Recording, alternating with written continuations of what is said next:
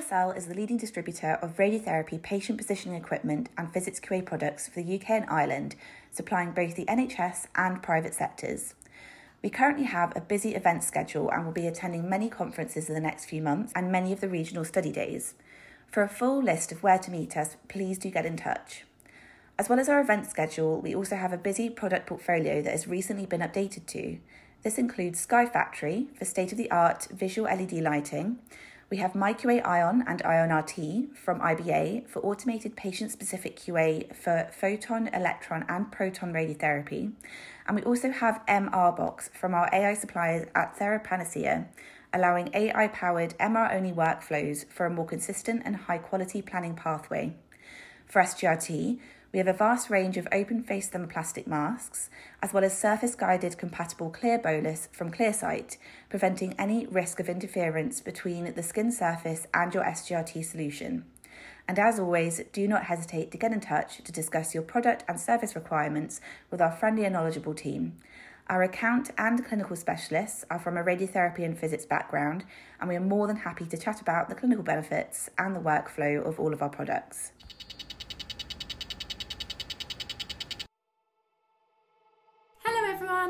Welcome to Rad Chat, the multi award winning first therapeutic radiographer led oncology podcast. Welcome to our artificial intelligence podcast series in collaboration with the Society College of Radiographers.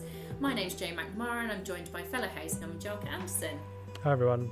Please do go and take a look at our AI social media and check out our AI podcast episodes all available for you to listen to. So, I'm really pleased to introduce our guest today. So, our resident AI expert, Dr. Christina Malamateniou, and also Dr. Yiannis Kyratsis. So, welcome. Thank you so much for joining us, both of you. Hello. Well, thank you. So, Yiannis, can you start by telling us a little bit about yourself and your current role, and maybe a little bit about your career pathway? It's always interesting to see how people have got to what they're doing at the moment. Thank you so much. I'm really delighted to be here, and uh, you're so kind to inviting me, and uh, and I'm, I'm really glad to participate in this podcast. Uh, so I'm uh, I'm Yiannis Kyratsis. I'm uh, I'm a director of a multidisciplinary research and innovation lab on health care and well-being uh, at the Faculty of Social Sciences at Vrije Universiteit in Amsterdam, in the Netherlands. there, I'm an associate professor in organization theory and I also serve as Director of Research in the Department of Organizational uh, Sciences. I'm also an Associate Editor of BMC Public Health and Frontiers in Public Health uh, and Frontiers in, in Digital Health. Uh, and I specialize in, in healthcare management. So the areas where my research interests lie include the restructuring of professional role identities, the diffusion and implementation of innovations in healthcare, and organizational change, particularly the influence of, of social institutions on human behavior. So my background uh, is a bit is a bit weird kind of journey. Uh, so initially I was trained as a veterinary surgeon, and after I completed my military service in Greece, I moved to the UK. It was the time of uh, the foot and mouth outbreak, uh, and I started working there as a vet for a few years. Uh, during that period, I completed my master's in healthcare management at the Business School of Imperial College. Uh, then I worked as a consultant for the World Health Organization and the World Bank uh, in funded projects in Bosnia Herzegovina after the war. I looked at primary care reforms in that setting. Uh, I was awarded a PhD scholarship and I did my PhD at Imperial College uh, in the business school, focusing on healthcare management and organizational studies. Then I moved to the medical school of Imperial College, where I was uh, a fellow and I headed a unit that focuses on management and organizational and in the delivery of care, especially in the infection prevention and control. And I moved finally to City, University of London, where I was a senior uh, senior lecturer in health management and leadership. And I co-founded there with Professor Harry Scarborough from Bayes Business School, a center that focuses on uh, on uh, uh, innovation on innovation research. Um, and since 2019, uh, we moved to the Netherlands. So, so, I'm based now at Vrije Universiteit in Amsterdam. Wow, that's all I can say to start with. you definitely get the award for the most eclectic route to your current career, I'm sure. Indeed, yes. And this is kind of, of because we're going to talk a bit about professional roles and identities. So, so these are things that, you know, normally uh, we, we retrospectively kind of uh, develop a narrative that we can explain things, but things can happen spontaneously or unexpectedly. And there, I would never imagine the work I'm doing now, uh, 15, 20 years ago. I didn't even know that this this role or work or academic field existed. What made you think about healthcare at the beginning?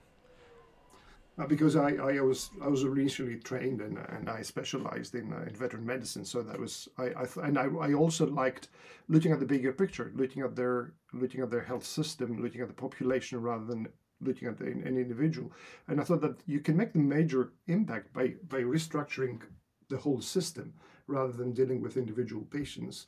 And that attracted me to, to the management part of, of health systems and, and healthcare management. That's why I did my master's there.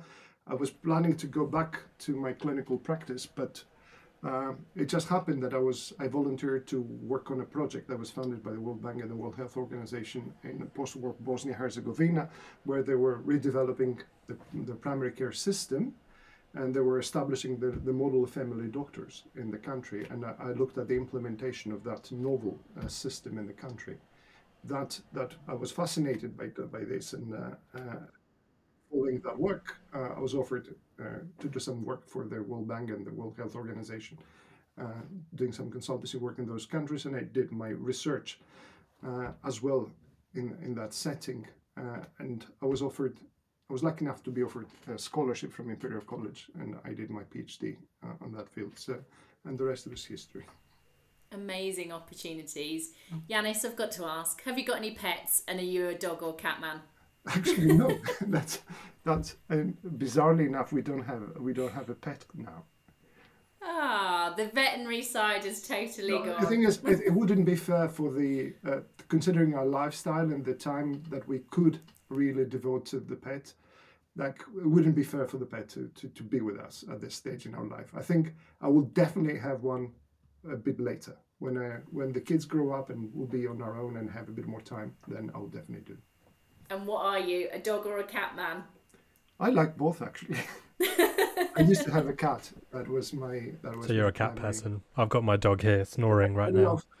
As well, I, and it's a it's a great opportunity because it make you socialize. They they force you to walk out every day a couple of times.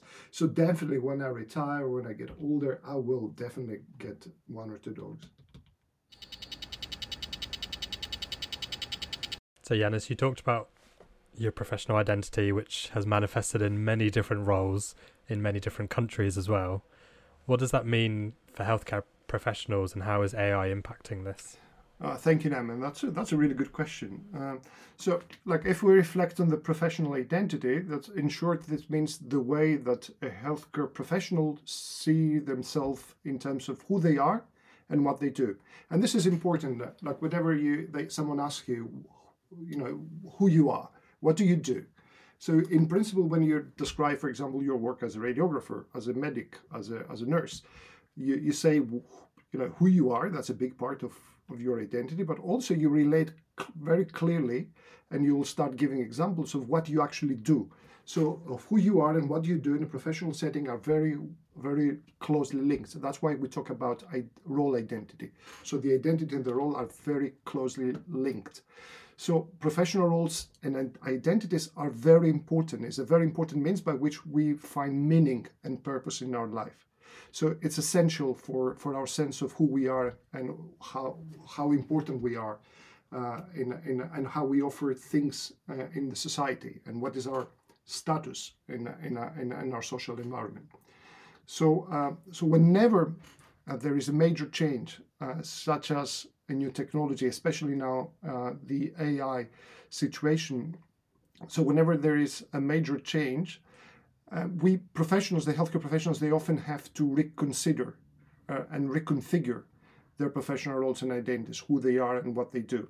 And this is particularly relevant for situations where the technology is speculated to replace what humans do. And this is actually the case with AI the thing is that uh, the the identity and the role that we perform is is not something abstract. So it relates to our routines and, and our daily activities. So the experience that we have in our daily work um, in enacting the role and the identity of, of the professional who we are can either reinforce or potentially threaten the stability of, of our identity. So if we have role affirming experiences, that means positive experiences that affirm the importance of, of, of our role and, and what we what we offer through performing this particular role. This can uh, this can be really important to make us uh, feel competent and and also uh, create a feeling of physical and emotional and psychological well-being. Whereas uh, if experiences do not align with their perceived requirements of a role, then we feel a sense of conflict. Um, and that can be a cognitive dissonance or an emotional dissonance. We feel unwell or we feel kind of insecure about not being able to fulfill what is expected from us. Uh, and that undermines the purpose and the meaningful part of, of our work. Uh, and this is really an existential threat. Is not is not an easy an easy bit. And AI has the potential to to to have some impact on that. Um, and in general, if we if we look at particular the types of threats from the literature in organizational theory that healthcare professionals, not just healthcare professionals, but any type of professional experience, there are three major types of threats. When a major disruption, such as AI, that now threatens to replace uh, what human beings doing, uh, come to force, the people, healthcare professionals, experience three types of, of, of threats. The first one is what we call uh, status loss. So they feel that they're losing in status. There is a profession, there is an erosion in professional uh, authority. There is a feeling of losing autonomy, uh, feelings of technical incompetence, and their expertise, our key knowledge, our really substantial knowledge, might be under threat. And with the AI, that this is the case. So status loss is the first major threat that healthcare professionals feel when there's a major disruption, such as the case of AI. A second type of, of uh, threat is what we call, what we term in organizational studies field, professional values conflict. So there's a conflict with our professional values. For example, as a healthcare professional, as a radiographer, do you accept the professional responsibility and the accountability in duties that are defined by AI and you cannot understand and you cannot control fully. And these are constantly evolving. So, this is something that really kind of threatens your values as a professional. And there's a third type of threat, what we call the social identity. So, this is beyond our work related um, field. And for example, uh, many people might be against privatizing or mm, commodifying healthcare. And if there is a, a change that might be associated with privatization of healthcare or commodification of healthcare, that might make them uh, resist that change and, and they will not accept it. Or, for example, the ethical aspects of, of and the biases that exist with AI and the inequalities that potential use of AI might, uh, might introduce, this potentially can be very threatening for, for healthcare professionals. Very interesting. So, the, I mean, the three the core aspects that you described around psychology, I suppose. If we're looking at AI, I suppose if I ask you a very direct question, then so will AI take our jobs? Because those three aspects, status loss, conflict with our professional values, and social identity, all three of those, I would feel threatened by AI because it doesn't feel, as far as I know, and what Terminator films have taught me, AI doesn't feel anything. And obviously, with my own conflicts. If AI can do my job better, that's going to make me feel conflicted in my everyday life. But then the privatization, AI, I'm sure, costs a lot of money. Uh, and if that can do it quicker than I can, then 10 of me and my colleagues don't need to be there. This is a real, this is a real threat to, a certain extent. Uh, things, you know, they've also, they, always there is change that happens. There's new technology. It was, if you take, for example, radiography, you started with X-rays, then you had CT, then you had MRI, then you had PET scans. You, so that there's a constant evolution. In every single case, there was an existential threat to the to the profession. They had to completely reskill. They had to redefine what is their role, what is the core task, what is the key expertise. There were there, there it was not an easy transition. People had to adjust and dynamically learn and and and, and really uh, adapt to the new situation. And this is the case here. So there is a constant need for lifelong learning. and you need to really accommodate, you need to embrace that. You cannot avoid it. It's going to happen. It's happening. It's happening in, in many fields, but it's, it's, it provides opportunities as well as, as, as being a threat.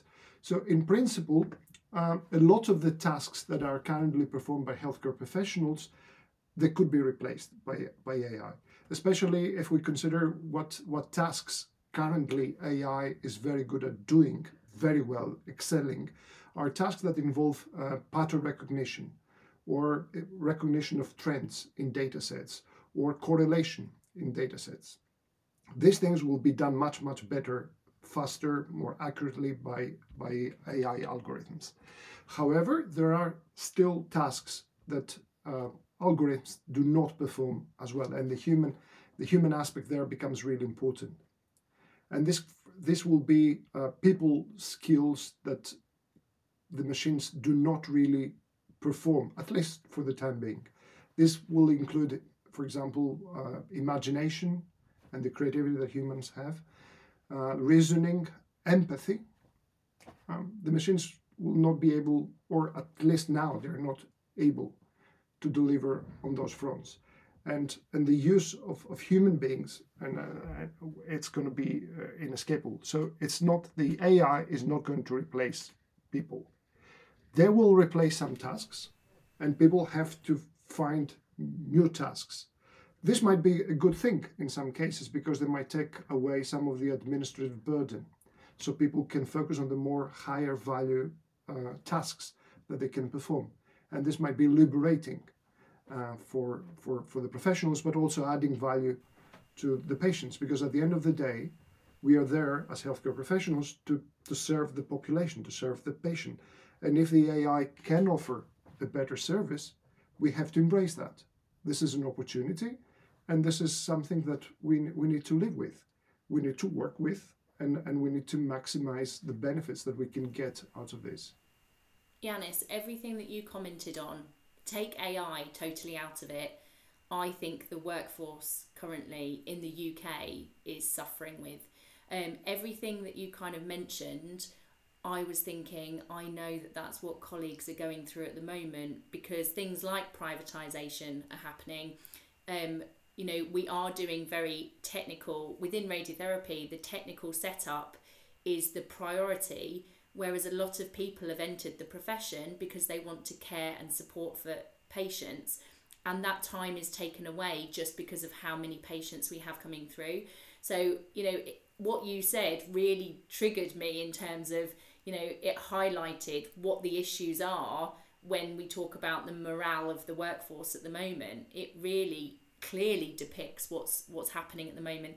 And i see the massive opportunity of ai in being able to, as you've said, take out administrative duties, enhance and speed up maybe some of the processes so that we do get to do the jobs that maybe we went into the professions to do and potentially also personalize the care that we're able to offer to every single patient. If you have a 15 minute appointment with a patient, you know, to be able to speed up the technical elements and then spend 10 minutes caring for that patient, talking to that patient, supporting them, offering public health guidance, you know, that kind of thing must be really, really empowering. So I definitely see from the kind of positives that you've described having a massive impact on a really tired workforce at the moment. No, uh, absolutely, and and there are major structural things that we cannot. Uh, for example, healthcare as it currently stands, not just in the UK but most of the developed countries, uh, it's unsustainable. So we definitely need to make a major change. It's not restructuring. Restructuring is not good enough. We need to rethink fundamentally the way we deliver care, and we need to focus more on the health aspect rather than on the sickness service. So we need to focus on health and well-being. This is why in the in the in the newly established lab that I'm directing, I put the emphasis on, on this kind of restructuring that we need to make in the system. And, and this type of restructuring needs to focus us more on the health, on the prevention, on, on, on the well-being of the population, and, and slightly move away from the sickness service. And there is fundamental there are fundamental issues about uh, unsustainable resource spending in healthcare we offer we, we spend more than 10% on average of our GDP on, on healthcare, and this is going to increase exponentially in the, in, in the years to come. We have an aging population, chronic chronic illnesses are becoming more prevalent, the, the demand increases substantially, and at the same time there is a, a huge shortage of workforce, which is going only to exaggerate, as you mentioned, Jo. And, and against that, we have to do something drastic. AI might be a very good tool that will enable us to do that. And Christina, thinking from the, I suppose, the radiographer side, um, especially in the UK and professional identity, what does that mean to you? I suppose coming from your lecturing angle as well.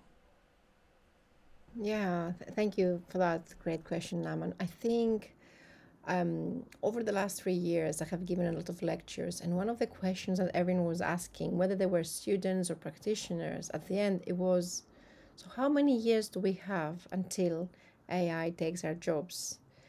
And from that question, because it kept on coming and kept coming, and then at, at some point I started adding this slide at the end because I knew it was going to come, so I wanted to address it before it's coming. I thought we should do something about um, that, like a type of research. So we are actually we we currently have with Yiannis uh, an active project funded by the Society and College of Radiographers, uh, which is about evaluating the impact of AI on our professions, uh, radiography, diagnostic, therapeutic. Uh, in the UK, but also in Europe, because we have also the endorsement of the EFRS for that project. So, the answer to your question, what it means to our profession's identity, uh, I can give it fully in probably 18 months' time, where, where all the data can be analyzed, but I, I can give you some snippets. So, we have done we have done some focus groups discussions. We have done some interviews with uh, with leaders, uh, you know, um, academic leaders, uh, practice leaders in the UK and Europe. And one of the things, I mean, there are two things that stuck with me. One person, who is a clinical practitioner, said, "I don't really worry about what AI will do to my profession." Because I'm not in the profession to worry about my profession's sustainability. I'm here to care for the patients.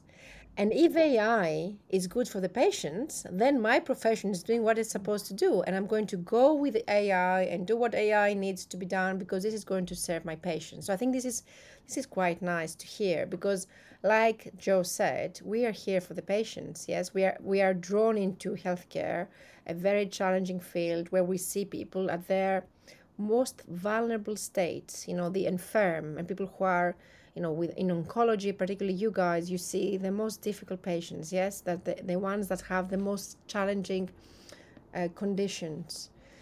So that was one thing that stuck with me. And the other st- thing that stuck with me during the interview stage was one of the um, one of the leads of a radiotherapy department. I asked I asked him, so now that AI is going to come in, uh, are you going to be, you know, delivering the service much quicker? And he said, actually, now that AI comes in, we can start having a lunch break because the services are so overwhelmed and the practitioners are so, you know, overworked that the work life balance goes through the window, particularly now after the pandemic. So actually, if AI materializes in the ways we hope, because it doesn't always materialize in reducing the time. Sometimes AI implementation I have seen is actually create more complex workflows and people have to learn and then it takes longer than the standard workflow. So this is this is not desirable. We would like AI to work in the way we hope it works. So basically we hope that AI will make things faster smoother, better, more efficient. So if it works like that, then people can start having a life while they work. You know, they can actually not spend their night doing uh, planning for at-risk organs, or they can just have a break and have a have a have have some water. You know, that's what they said. We want to have a break, and they don't have breaks at the moment. So the workflows are so full that people cannot have um, you know decent work-life balance in their workspace.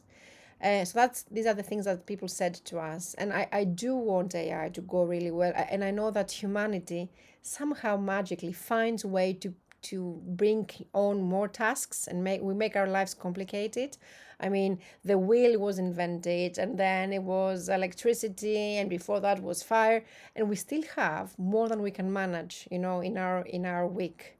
And I, I don't worry about being replaced. I just my only worry is that will ai make it in a way that will deliver better clinical outcomes for the patients and also better staff well-being? One of the things we say uh, when, what, that i say when i teach is like imagine rotas and shifts being optimized for staff based on their caring responsibilities. So moms and dads who have children, they don't have to run like crazy in the morning in the rush hour, but they can start at 10 and they can go without going sweat in their workspace. Or if someone is fasting because of their beliefs, they can have a different program during that time because AI will know when to put that right timing, you know? So I think it's important to think about our human capital in healthcare as well when it comes to AI.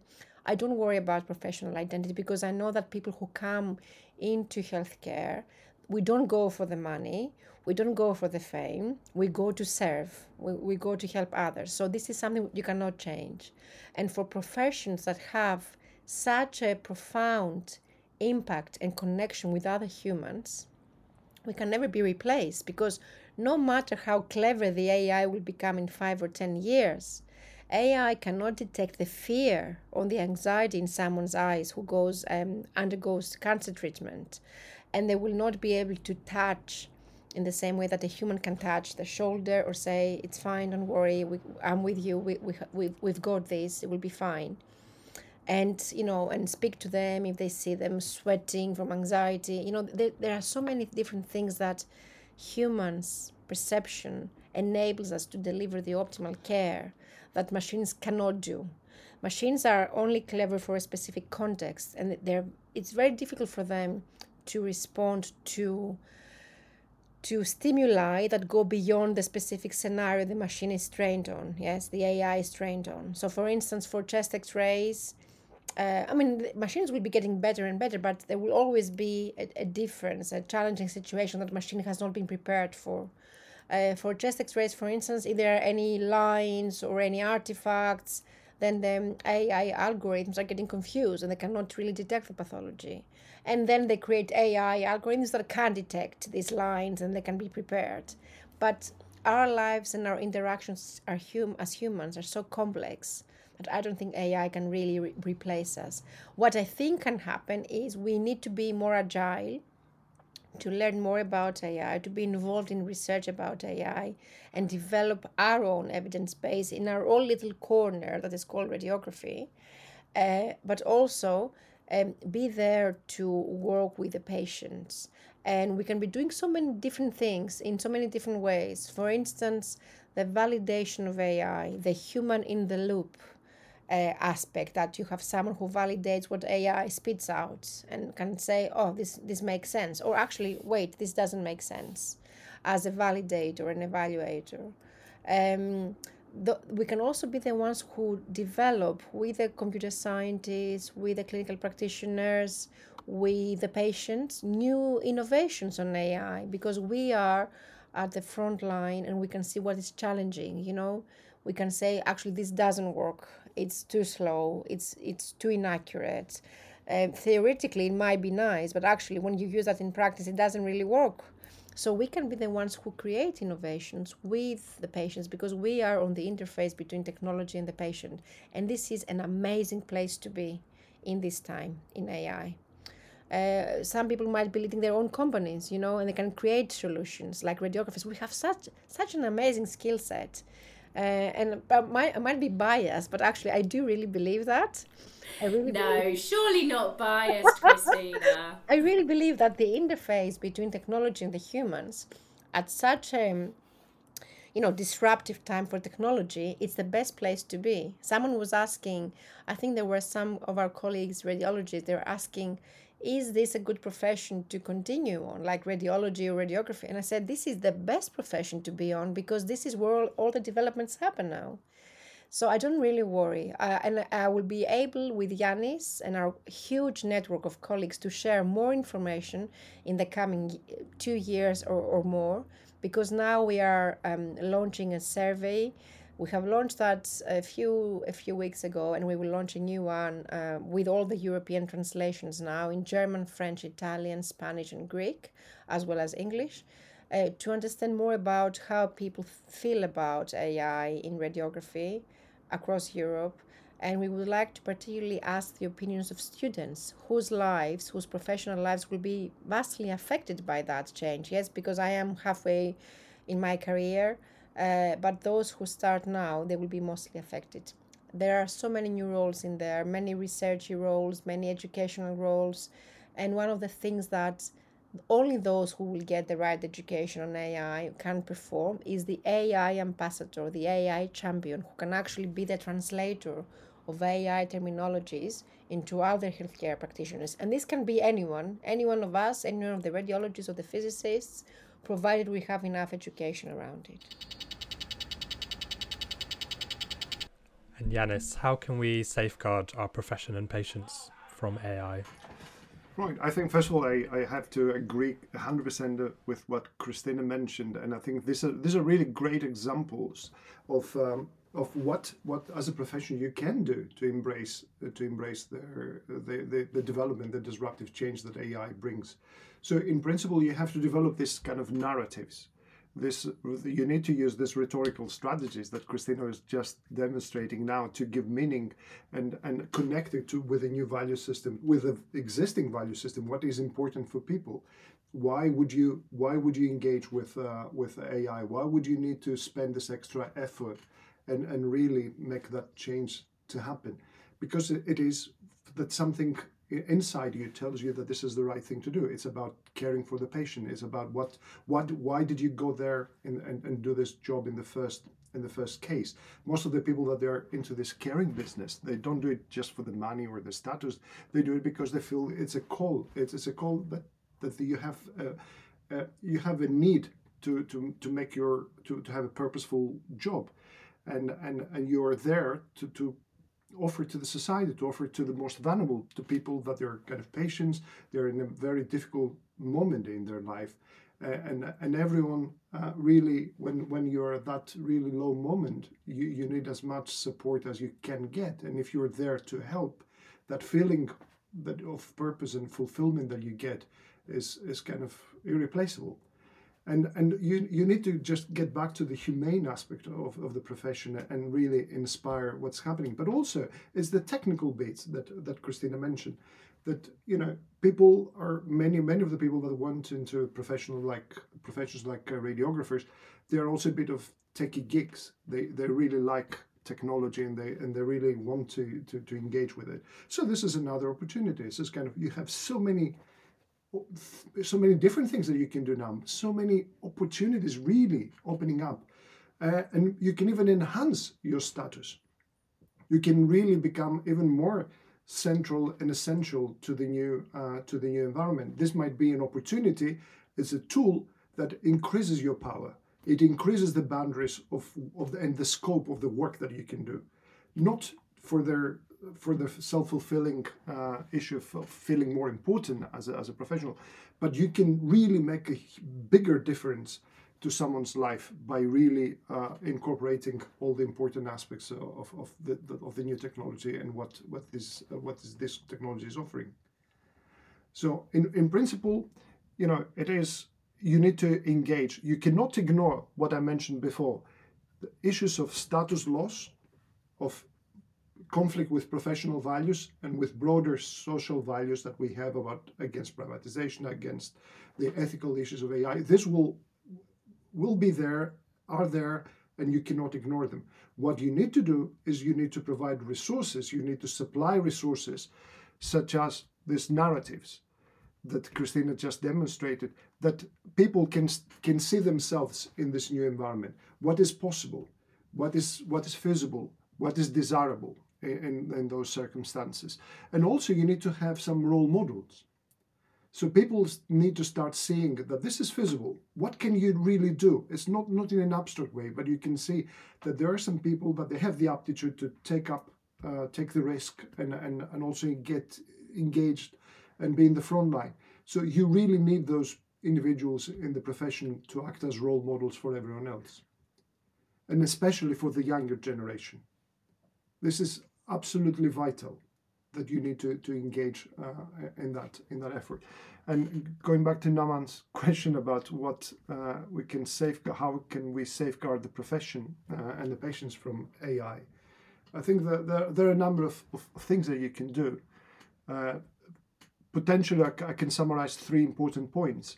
One is that you need to establish accountability in the system. This is essential. This is fundamental, and and to do that, you need to really um, you need to develop guidelines and, and, and regulatory oversight on, on, AI. This will develop trust into the system. It takes time because you know whenever there is a change, the, the regulatory system uh, and the governance mechanisms take some time to adjust. So we are still the, you can say that the EU, for example, the Europe Europe is championing in, in the regulatory environment of of uh, of, uh, of AI and creating what some people, especially the developers of AI, find as a very restrictive environment for the development and advancement of AI. But on the other hand, it increases the accountability in the system and the trust into the system. And this is something that we need to really invest. It's something unavoidable. You have to develop and establish accountability in the system. So the second aspect is that we need to build uh, capability and confidence in all actors.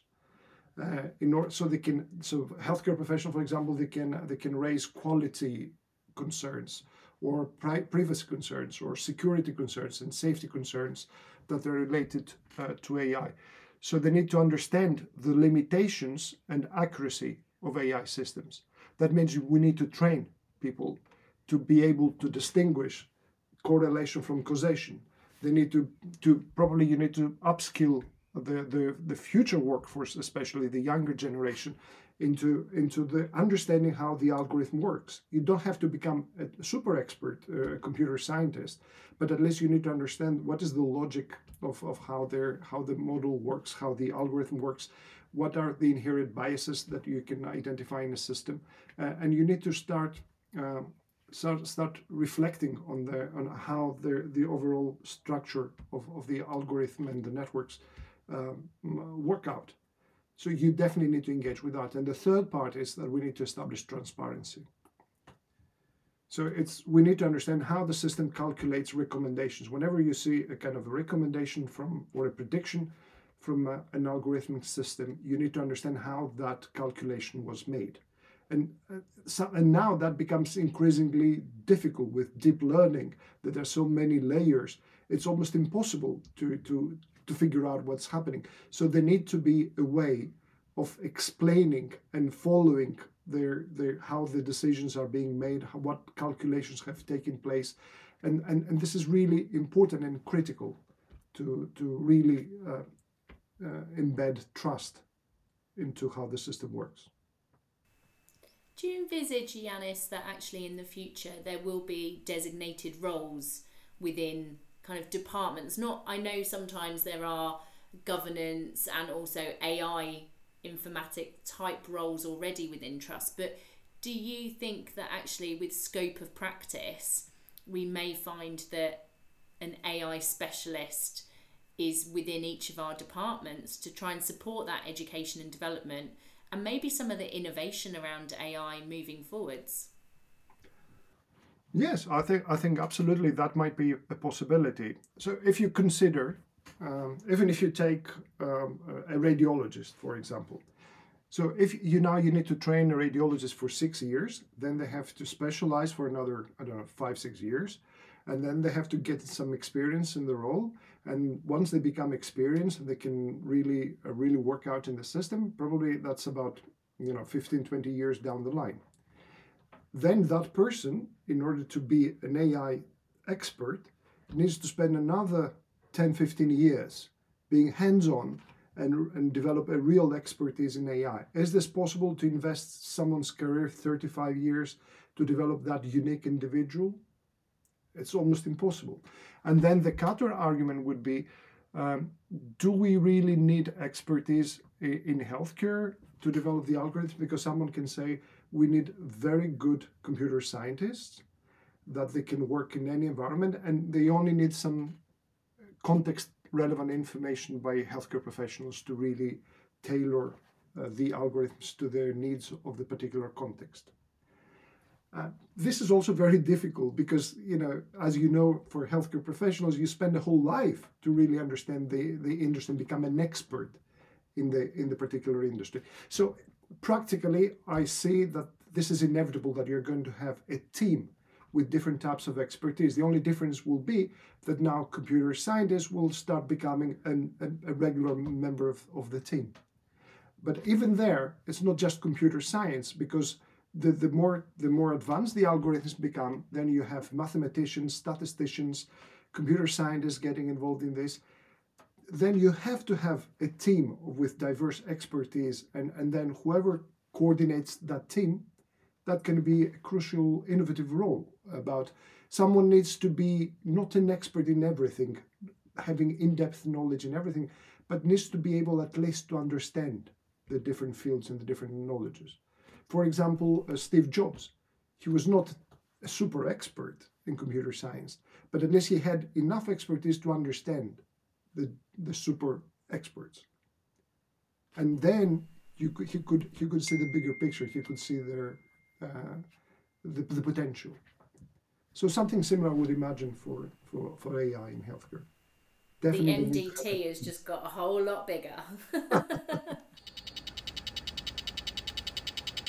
Yiannis, can I just ask, just with your kind of World Health Organization experience, how do you think we can ensure that from a health equality perspective that you know the developed countries are those countries that can afford AI will further develop their services, their provision, um, and yet again creates more of an inequity across the world in terms of healthcare.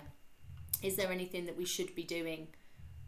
Yeah, this is this is definitely this is very relevant, and and uh, and there is also you can see a widening divide uh, um, between the, the, the more affluent and the, the, the less affluent countries uh, in the globe. It offers in, in principle it the the advance the advancement of the internet and and maybe algorithms might offer opportunities for these countries to catch up uh, and kind of democratize a big part of the global economy but on the other hand the reality is that um, the, the, the developments are happening mostly with those countries being absent and their preferences their needs are not not necessarily captured in the cutting edge developments that happen in, in the field of AI globally for the time being.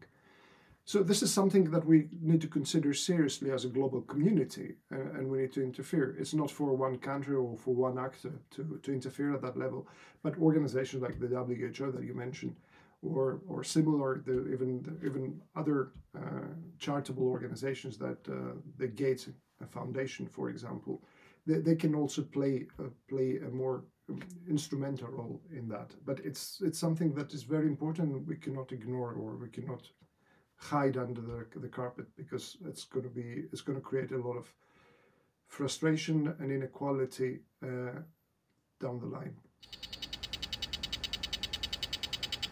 So we're reaching the end of the podcast. It always goes too quickly, far too quickly. We've got probably a bank. Naman and I have been uh, messaging each other, going, "Ask this, ask this." But that might need to be a whole new series, our follow on AI series. So, to end, we always ask for top tips. So, I'd love to ask both Christina and Yiannis what are your top tips from kind of this episode and the content that we've covered that you'd like the audience to go away thinking about? Christina, I'll come to you first if that's okay. Yeah, absolutely. I think despite the negativity of, of um, media at the moment around AI, you know, all the negative things they can find about Chat GPT and uh, that is going to take over the world and it's the end of, of humanity as we know it. I do think that there is always a very bright side when it comes to innovation. Um, some of the AI tools recently have found out uh, from mammography scans uh, breast cancer three to six year three to six years before it was actually were actually developed to be visible on mammography. So this means that we can predict the development of pathology, we can prepare people better, there can be modifiable um, life factors that people can uh, engage with to to prevent disease from happening or minimizing the impact of disease on, the, on our bodies and our um, mental health. So I do think that there's huge potential there, and we need to be able to harness it. Um, Yanni spoke about trust, and I think trust, building trust around AI is really important. And I think this podcast is exactly what it's doing to try and help people, you know, to debunk the myths. So training is important, like Yanni said, and governance from my side. Yeah, I, will definitely. I would agree. I have to agree with what Christina mentioned, and I think this is this is an opportunity um, that we need to. It, it's not it's not something bad that really happens with AI. It's not there another disruptive change that has to will make the world worse. Or it's change that happens all the time.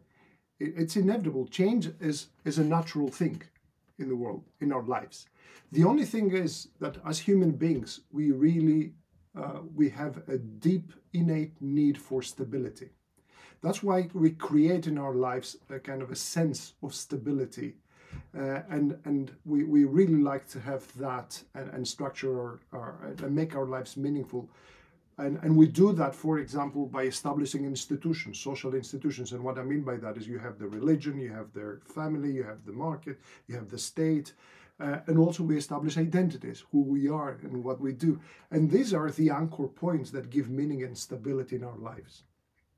So whenever change happens, you know, these fundamental pillars that give meaning and stability to our life, they're threatened. So this is something that we need to recognize. It happens not only now, but it happens throughout our, you know, the human history. And there are some times when there are changes really fundamental that we can start seeing those pillars being shaking a bit. And this is the time that we reflect uh, and, and then we realize that we need to recalibrate. Uh, we need to recalibrate our social institutions. For example, what the profession is doing, the professional association. They need to provide narratives, they need to provide the resources, they need to provide role models, they need to explain, they need to engage uh, in, in creating accountability structures, increasing the capability and the confidence of people so they don't feel technically insecure, which is a natural thing to happen in, in any major change. We need to increase transparency so we have more credibility and improved trust in the, in the new environment, in the new technology. And this is, this is the way forward. So we need to embrace that change. It can be bad or good. It's a, t- a tool. At the end of the day, it's how we deal with that tool. If you ignore it and, and you leave it to people that they don't care so much or they don't have the right principles, maybe we, we're not going to lead a better world. So if people that really care about their lives, about the lives of others, do engage properly with this disruptive technology, that will be an opportunity to make it to make use of it for the better. And if you, even if you consider what's happening now, things are not ideal. We're spending too much money on healthcare. We, we have very little impact. For example, the iatrogenic uh, you know, deaths used to be the sixth uh, leading cause of death in the States. So humans are also making mistakes there is, you know, we have cognitive biases. We are very limited in our abilities and what we can do. It's not that we are now really delivering the best care. We actually sometimes we're harming patients. We are not doing what we should be doing. And now AI can really improve parts of that. It's not going to solve all the problems. It's not the magic bullet, but it is another tool that we can use carefully and intelligently, and that can lead to huge improvements. It's up to us. So engaging, embracing it, I think is the way forward. Ignoring it, it's something that um, inescapably you will find it ahead in the future. And being, you know, being uh, following a, a, very, a very laissez-faire kind of uh, approach to to what's happening, uh, I don't think it's going to be uh, is going to be the solution for for for, for this. So it's not the same as, as some, some people, especially the older generation, they not everyone, but there was there was a, a, a significant part in, in all jobs that they thought, okay, I'm doing my training, I finished I got the qualification from now on, I'm going to replicate what I've learned. You know, in a knowledge economy, this is not possible. You constantly need to learn, to adjust, to improvise, to, to really revitalize yourself. And this is this is is the case for the last many decades, and this is now intensifying as we move more and more with more capabilities into the system, and, and this is the case with AI. An exciting time to be an educator. We're slightly biased, aren't we, on this panel? well, thank you so much again to our guests, Yiannis and Christina. Thank you for all of you for listening to Rad Chat. Your hosts today have been myself, Jo McNamara, and Naman Julka-Anderson. If you're utilising the podcast for CPD purposes, consider the reflective questions posted along with links to resources and literature that we've discussed. To receive your accredited CPD certificate, please complete the Google form linked with the podcast. Thank you all so much for listening and take care.